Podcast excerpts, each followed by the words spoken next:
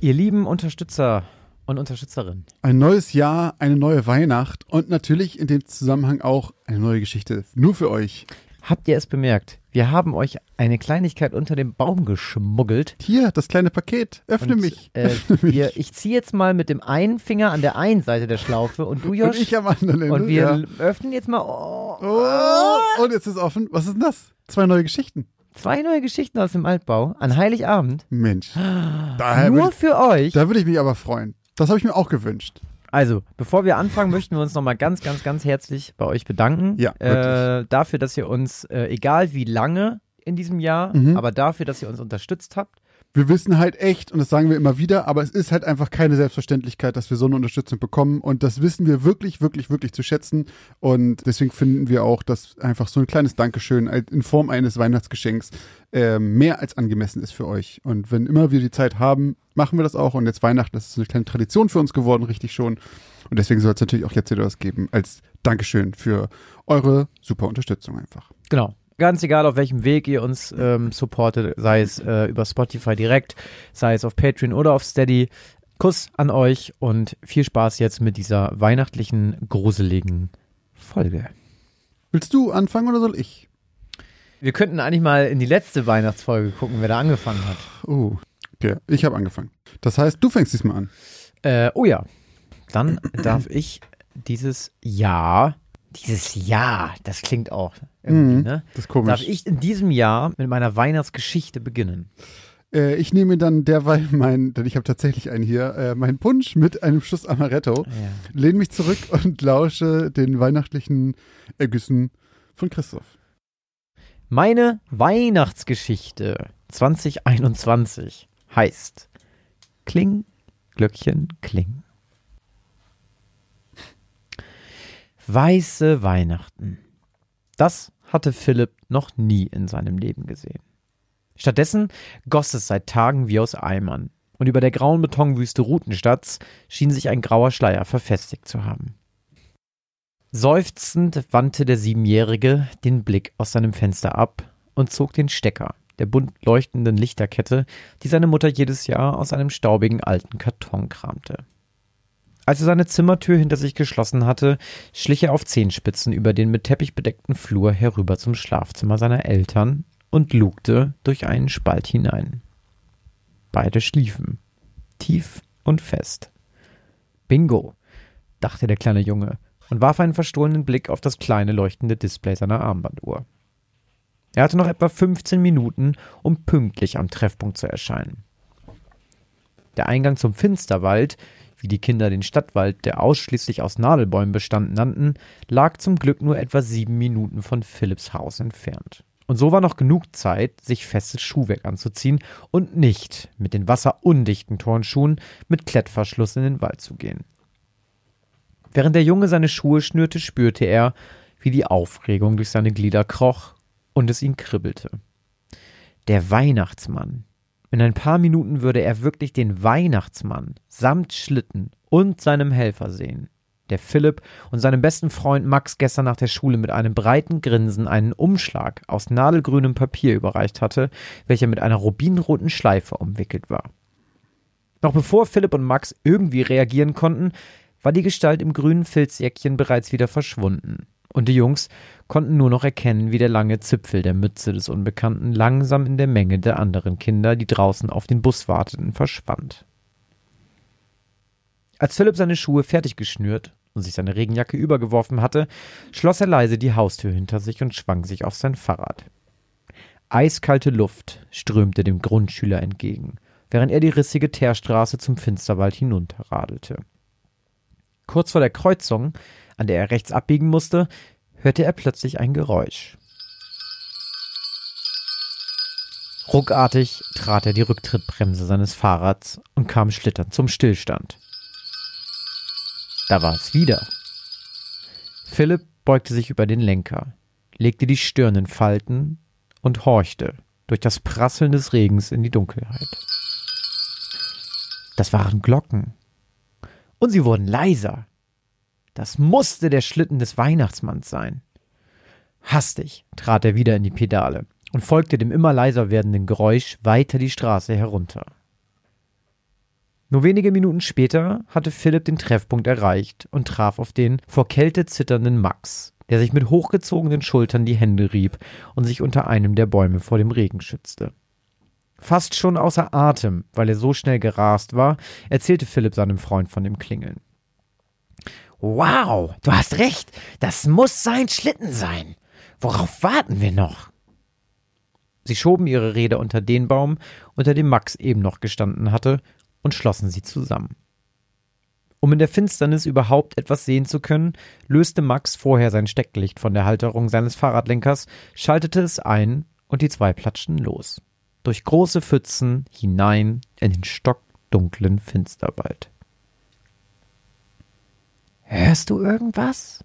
Nein, nix. Philipp schaute auf seine Armbanduhr. Wir laufen jetzt schon seit einer Stunde durch den Wald. Wie soll man die Stelle auf der Karte, die uns der Helfer vom Weihnachtsmann überreicht hat, überhaupt bei der Dunkelheit finden? Wenigstens hat der Regen aufgehört. Hey, sei mal kurz still. Ich glaube, ich höre was, unterbrach ihn Max. Das ist es, tönte Philipp aufgeregt. Und schau mal, da vorne. Aus etwa 50 Meter Entfernung strahlte plötzlich ein buntes Licht durch das düstere Unterholz des Finsterwalds. Das sieht ja aus, als hätte jemand eine Lichterkette angeschaltet. Philipp, das muss es sein. Langsam bahnten sich die beiden Jungs ihren Weg durch den nassen Wald, herüber zu der von dem bunten Licht beleuchteten Stelle. Du hattest recht, Max. Da hat tatsächlich jemand eine Lichterkette über die Tannen gelegt. Schau mal, Sie führen dort entlang, auf die Höhle zu. Komm, da versteckt sich der Weihnachtsmann. Beeilen wir uns. Mit leicht beschleunigten Schritten folgten die Grundschüler den bunt beleuchteten Nadelbäumen in Richtung der Höhle. Dann, als sie nur noch etwa 250 Meter von ihrem Ziel entfernt waren, hörten sie plötzlich wieder die Glöckchen und Philipp blieb stehen. Bist du dir sicher, dass wir da wirklich reingehen sollten, Max? Das ist die Stelle von der Karte, Philipp. Ganz sicher. Aber was, wenn dort nicht der Weihnachtsmann auf uns wartet? Aber wer denn sonst? fragte Max und sah ihn stirnrunzelnd an. Beispiel, ihr kleinen, zarten Bürschchen kicherte es plötzlich aus dem schwach beleuchteten Eingang der Höhle, und ein hochgewachsener, hagerer Mann in grünem Filzjäckchen mit rasiertem Schädel schlurfte langsam auf die Jungen zu. In seiner rechten Hand hielt er ein Bündel billiger, schmutziger Glöckchen und die Mütze, die der Helfer des Weihnachtsmanns, der ihnen den Brief übergab, getragen hatte. Doch das Gesicht dieses Kerls hatte nichts mehr mit dem freundlichen Gesicht und dem breiten Grinsen des Helferchens zu tun. Es war einem ungepflegten, blassen Pickelgesicht und einem schmallippigen, gehässigen Schmunzeln gewichen, durch welches man seine verfaulten Zähne erkennen konnte. Während der Fremde auf sie zukam, ließ er das Mützchen und das Glockenbündel fallen und zog mit einer ruckartigen Bewegung einen langen Klebestreifen von der Rolle Panzertape, die er in den Fingern seiner linken Hand hielt. Frohe Weihnachten!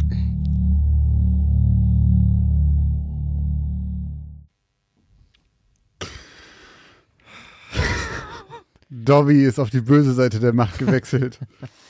Aber habe ich noch nie drüber nachgedacht, ob das eigentlich nicht vielleicht kontraproduktiv ist, seinen Kindern eins, einerseits Stranger Danger beizubringen und gleichzeitig, dass es den Weihnachtsmann gibt.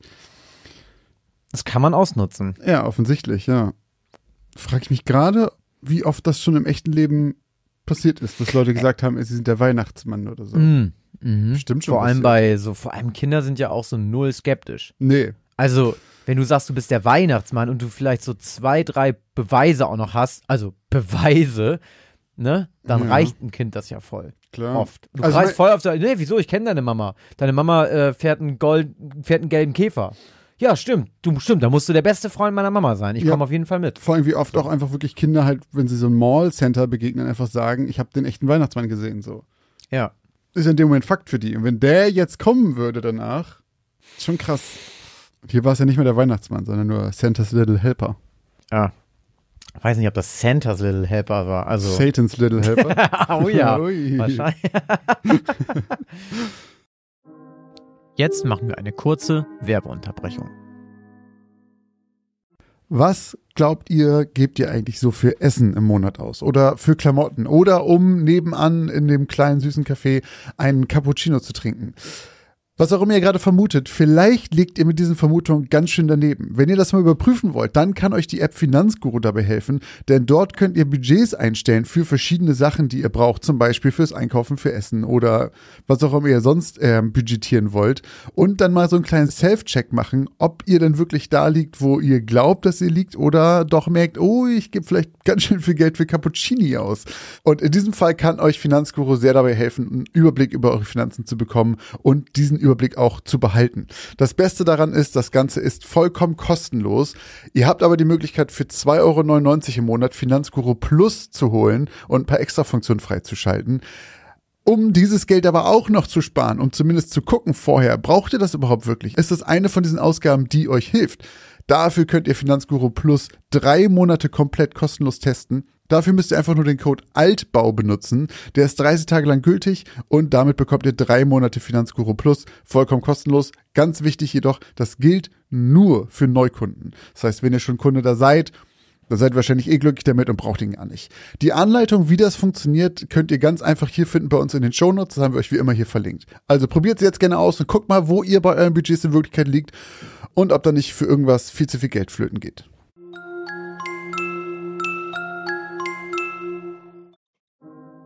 Und jetzt geht's auch schon weiter mit den neuen Geschichten. Gut. Aber wir haben ja äh, nicht nur eine Geschichte in diesem äh, Geschenkpapier eingewickelt, sondern es, das Geschenkpapier war großzügig genug geplant, um auch noch eine zweite Geschichte darin einzuwickeln. Deswegen werde ich mir jetzt hier zwar nicht mehr meinen heißen Glühwein, sondern mein eiskaltes Bier in die Hand nehmen und mich zurücklehnen. Christoph feiert Weihnachten halt, wie er jeden anderen Tag feiert. So sieht's mit aus. einem kalten Bier. Was soll das denn heißen? Wie er jeden anderen Tag feiert. Du, Christoph, äh, welche ich schon als Alkoholiker ich hole dir gleich das? Interventionsbanner raus, auf jeden Fall. Wir gehen gleich, gleich aus der Kabine wieder raus, ist deine ganze Familie vor der Tür. So, meine kleine Weihnachtsgeschichte von heute trägt den Namen Stille Nacht. Weiß, blendend weiß. Die Sonne spiegelte sich glänzend in den Millionen kleinen Kristallen der dicken Schneeschicht und trotz der polarisierten Skibrille kniff Thomas seine Augen instinktiv ein wenig zusammen. Kalter Wind rauschte ihm um die Ohren und dicke Flocken weißen Schnees fielen unablässig vom Himmel, wobei hin und wieder eine auf der Oberfläche seiner Hand landete und für eine Sekunde lang ihre unvergleichliche Schönheit demonstrierte, bevor sie unweigerlich dahinschmolz und für immer verschwand. Thomas war wie gelähmt von dem Anblick. Er hätte noch Stunden hier stehen und das Naturschauspiel beobachten können. Die monumentalen Berge in der Distanz wirkten surreal und einschüchternd in ihrer schieren Größe, und doch war es faszinierend, zwischen diesen Giganten zu stehen. Es war das erste Jahr, an dem Thomas an Weihnachten nicht zu Hause war. Er hatte zwar erst noch ein schlechtes Gewissen gehabt, hauptsächlich wegen den vorwurfsvollen Blicken seiner Eltern, als er ihnen von seinen Plänen erzählt hatte, doch das hatte sich schnell gelegt, als er erstmal die Skier unter seine Füße geschnallt hatte und die ersten Pisten hinuntergebrettert war. Die Idee, Weihnachten in den Bergen zu feiern, kam von Martin, seinem besten Freund. Anscheinend kannte Martin jemanden, der jemanden kannte, der eine Skihütte hier mitten im Nichts zwischen den riesigen Bergen besaß und dieses Jahr ausnahmsweise nicht herfahren konnte. Also hatten die zwei sich kurzerhand entschieden, dieses Jahr die weiße Weihnacht zu erzwingen, indem sie einfach dorthin fuhren, wo man sich vor Schnee kaum retten konnte. Und jetzt stand er hier, umringt von so viel Schnee, dass man beim Anblick fast erblindete. Mit einem lauten Rauschen zischte plötzlich eine Gestalt an Thomas vorbei und ließ ihn vor Schreck kurz zusammenzucken. Martin raste in einem Affenzahn die Piste entlang und wirbelte den bis eben unberührten Schnee auf. Thomas grinste, stach seine Skistöcke in den Boden und sauste hinterher, bevor Martin zu weit weg war. So rauschten die beiden etliche Stunden durch den Schnee. Am Ende eines langen Tages auf den über die Weihnachtstage nahezu vollkommen verlassenen Pisten der Gegend kamen die beiden kurz bevor es dämmerte wieder bei der alten Blockhütte an, in der sie die Nächte verbrachten. Thomas und Martin waren vollkommen ausgehungert und sehnten sich nach einem warmen Feuer am steinernen Kamin der Hütte. Zum Glück waren massenhaft Vorräte vorhanden, die alle sieben Tage mit einem Schneemobil gebracht wurden, wenn die Hütte besetzt war. Der Wind hatte zum Abend zugenommen und ein gespenstisches Heulen pfiff mittlerweile durch den Schornstein des Kabins. Auch die Fenster klapperten hin und wieder, wann immer der Wind dagegen preschte. Thomas, der die Tage zuvor immer davon geschwärmt hatte, wie gemütlich es hier war, bekam heute zum ersten Mal seine Zweifel. Er fühlte sich merkwürdig ungeschützt hier drin, wenn draußen so ein Lärm tobte. Martin hingegen war die Ruhe selbst. Er pfiff und summte, während er im Herd stand und den beiden ein paar Bohnen aus der Konserve warm machte. Doch Thomas konnte das ständige Pfeifen des Windes einfach nicht ausblenden, egal wie sehr er auch versuchte, sich abzulenken. Ein paar Stunden später, als von dem knisternden Feuer nicht viel mehr als ein glimmender Haufen Asche übrig war, gewann schließlich die Müdigkeit den Kampf gegen die Unruhe in Thomas Gedanken und er legte sich ins Bett. Trotz des Feuers war es kalt in seinem Zimmer. Er nahm sich die dicke Daunendecke und schloss endlich seine Augen.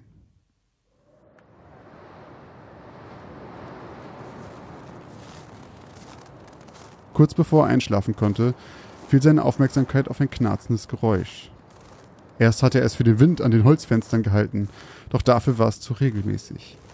Mal wurde es lauter und mal wurde es leiser. Das hat er sich irgendwie anders vorgestellt. Mitten im Nichts hatte er weniger Geräusche erwartet. Die letzten Nächte hatte er geschlafen wie ein Baby, aber wenn es so weiterging, würde er heute nicht für Ruhe bekommen. Erst der Wind und jetzt diese.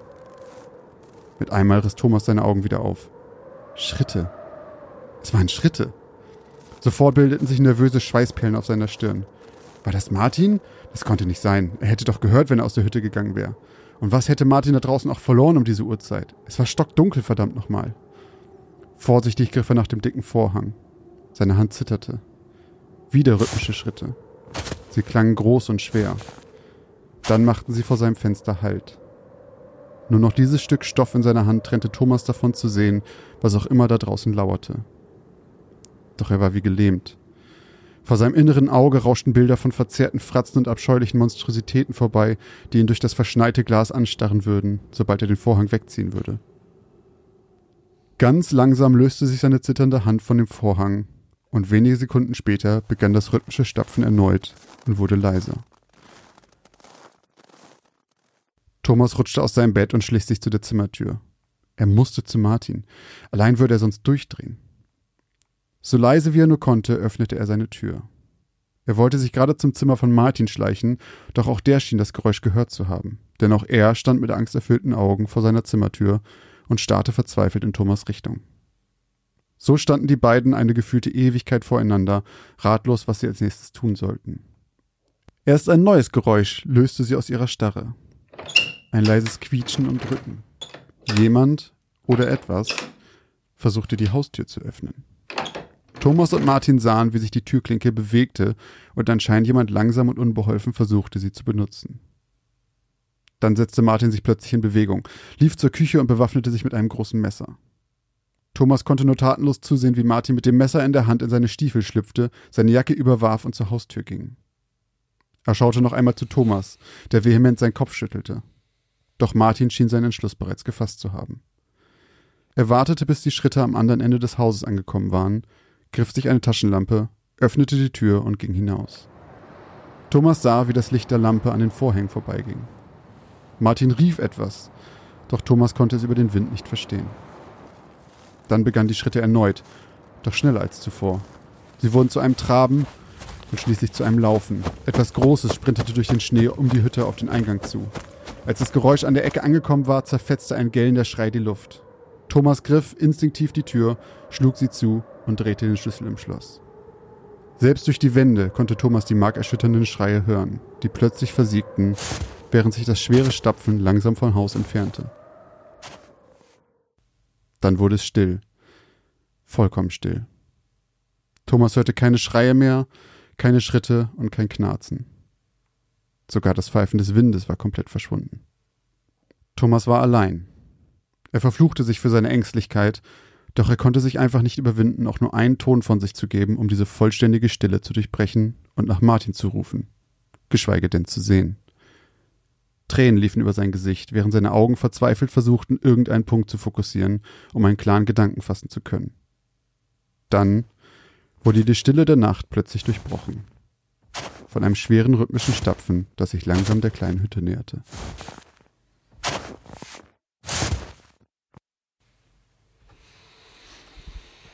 Haben wir zum ersten Mal an Weihnachten über denjenigen gesprochen, den man Yeti nennt. Der Yeti sich eine Weihnachtsmütze aufgesetzt und ist mal eben zur Skihütte rüber gestapft. Einen kleinen, äh, kleinen Weihnachtssnack sich geholt. Boah. Würdest du in so eine einsame Hütte gehen mit einem Nichts? Also, Ja. weil Skifahren, Ja, auf jeden? Fall. Ja, also äh, ich ja, also ich hätte nö, da, davor habe ich also ich hätte für sowas keine Angst oder so. Ähm, ich müsste nur mal überlegen, ob ich da Bock drauf hätte, weil du hast halt kein du hast in der Regel halt kein Warmwasser, du hast keinen Strom, Mhm, mhm. du hast kein gut kein Internet und so, das ist dann halt scheißegal, aber ich glaube, was mir sehr schwer fallen würde, so drauf zu verzichten, gerade im Skiurlaub ist äh, heiß duschen Mhm. und äh, Elektrizität.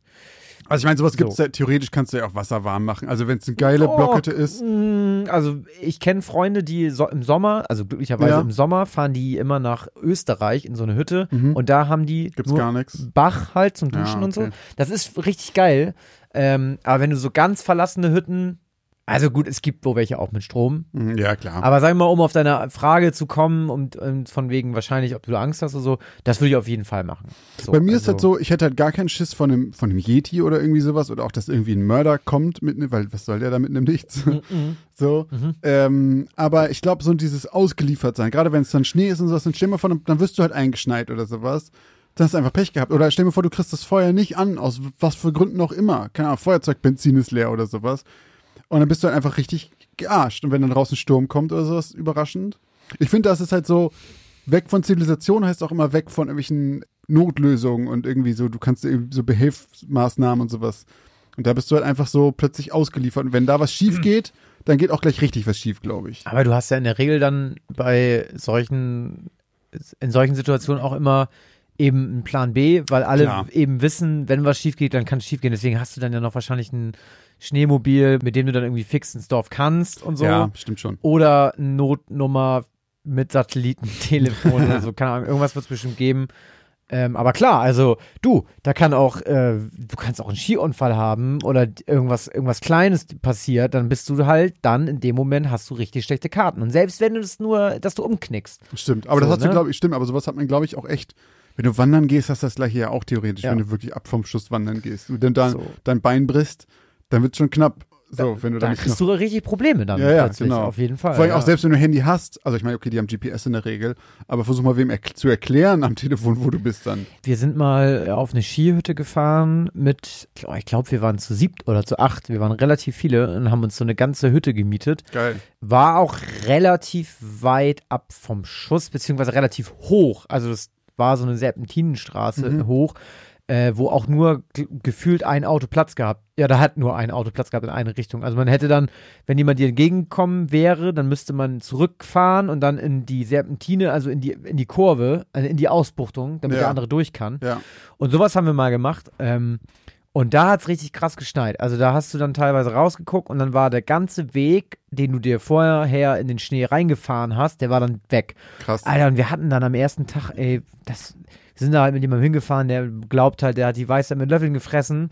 Oder Immer glaubte schwierig. er und dann hast du eben so gesagt, ja, wir brauchen halt Schneeketten, ne? Weißt du, haben wir dir ja zehnmal gesagt. Ach was, Schneeketten, bisher bin ich jeden Berg hochgekommen. Das So. ist geil. hast du mussten immer so direkt an der Ankunft, mussten wir von dem Typen, der uns die Hütte vermietet hat, mit seinem Allradauto da hochgezogen werden.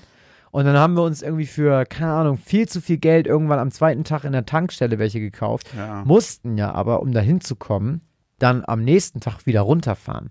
Und Alter, fahr mal ohne Schneeketten eine Serpentinenstraße, die komplett voll mit Schnee ist und Das glatt ist, nicht gefahren, runter. ey. Ich, ich wäre es auch nicht gefahren. Ich bin aber dummerweise mitgefahren Ja. und ich wirklich, du hast ja über den Fensterscheiben Ja, immer diese Griffe, diese Griffe. ungelogen, ich hing mit beiden Griffen da dran, weil wenn wir da runtergefahren wären, wir wären, wir wären safe gestorben. Safe. Und dann war, und alle waren mega panisch. Und der Fahrer so, alles gut, wenn hier irgendwas rutscht, dann lenke ich gegen den Berg. So. Und ich war nur so, Alter, also er hat es versucht, halt runterzuspielen. Mhm. So, es war schon gut in dem Moment, ne? Aber allein vorher diese Sicht zu haben. Und da war ich nämlich auch so, einfach, da merkst du dann, wenn man, Junge, da ist, da ist keine Straße, da Nee. streut niemand, da, da, da musst du einfach das Equipment haben. Wenn du das nicht hast, dann bist du gefickt. Oder gearscht, das hast du schön gesagt. Ich habe gefühlt gemerkt, du wolltest was anderes sagen. Nee, nee, alles gut. Ähm, Ähm, aber, aber ja, und wenn dann auch noch was so weit oben schief geht, Alter, wo du Ja. nicht mal mehr irgendwie jemanden hast neben dir, den du rufen kannst, weil der Typ hat, keine Ahnung, 500 Meter unter uns gewohnt, so. Boah, Ähm, krass. Ja, das da, war- aber das, war da hätte ich, glaube ich, auch mega Schiss bei diesen Serpentinkram und dann noch vereist. Ich finde Serpentin sowieso, bin kein großer Fan davon, wenn die zu steil runtergehen, so. Äh, Gerade, also ich finde Hochfahren ist was anderes, aber runterfahren finde ich irgendwie, ich denke immer, ich Ja. fall einfach über diese Balustrade rüber und dann war's das. Und dann noch mit vereist, da wäre ich aber sowas von nicht mitgefahren. Das, äh, ah, schwierig. Das war nämlich so ein bisschen blöd, weil bevor wir dieses ganze Schneeketten-Ding hatten und wussten, okay, wir, wir sind jetzt gewappnet hier für alles, ne?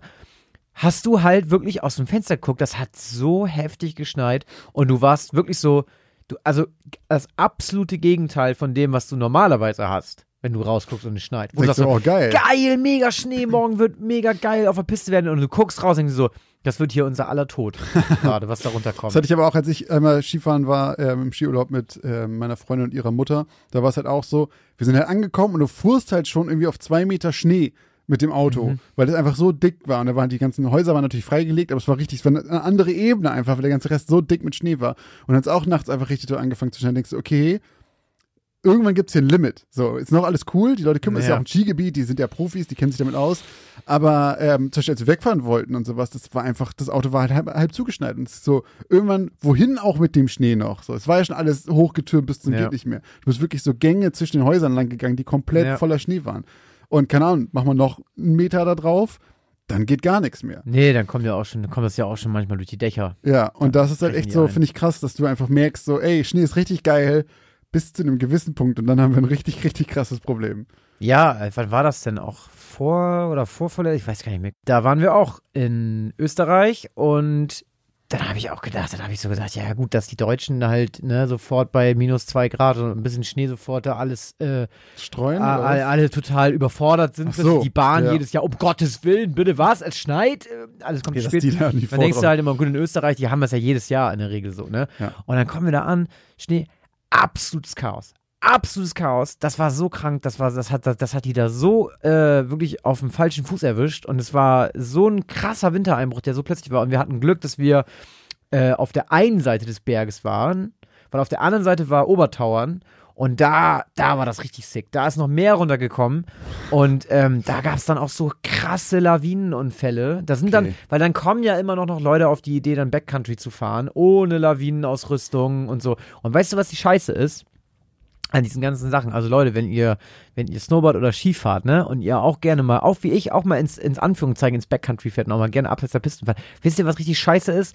Wenn man ohne Profi-Equipment und ohne Plan das macht, weil man die ganzen Rettungsleute äh, in die Scheiße reitet. Ach so, weil die So, alle hin weil müssen, die ne? müssen dich suchen und die Scheiße ist halt dann, dass da immer noch Lawinen sich Mhm. lösen. So, das heißt, die müssen erstmal dich finden und du bist sowieso tot, höchstwahrscheinlich, wenn du da ohne Equipment reingehst, dann, dann erstickst du da einfach. Und die müssen dann da rein und es ist immer noch Lawinenstufe, keine Ahnung, sieben. Und begeben sich dann auch in Lebensgefahr. geben sich in ne? Lebensgefahr, ja. Und deswegen sollte man das einfach nicht machen, Alter.